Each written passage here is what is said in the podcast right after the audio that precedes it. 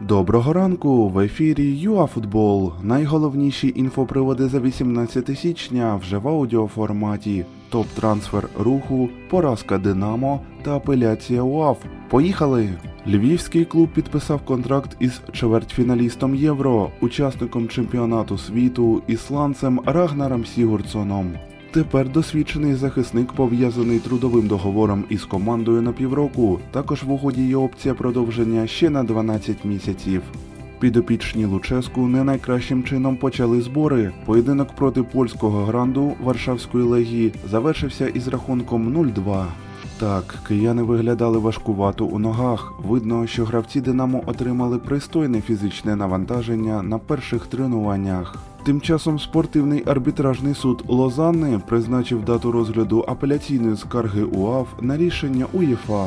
А привід все той самий технічна поразка збірної України у листопадовому поєдинку Ліги націй зі Швейцарією. Так ось слухання відбудуться 16 лютого. В Англії Ньюкасл протримався у матчі з Арсеналом трохи більше тайму. У другій половині зустрічі каноніри забили три м'ячі у ворота сорок.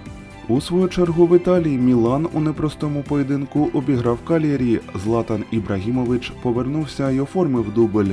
Польський футбольний союз оголосив, що Єжи Бженчик був звільнений з посади головного тренера збірної. А ми нагадаємо, що він прийняв команду після невдалого чемпіонату світу, зберіг для неї місце у вищому дивізіоні Ліги націй та вийшов на євро з першої позиції. До нових ефірів ЮАФутбол. На цьому ми закінчуємо наш короткий огляд за 18 січня.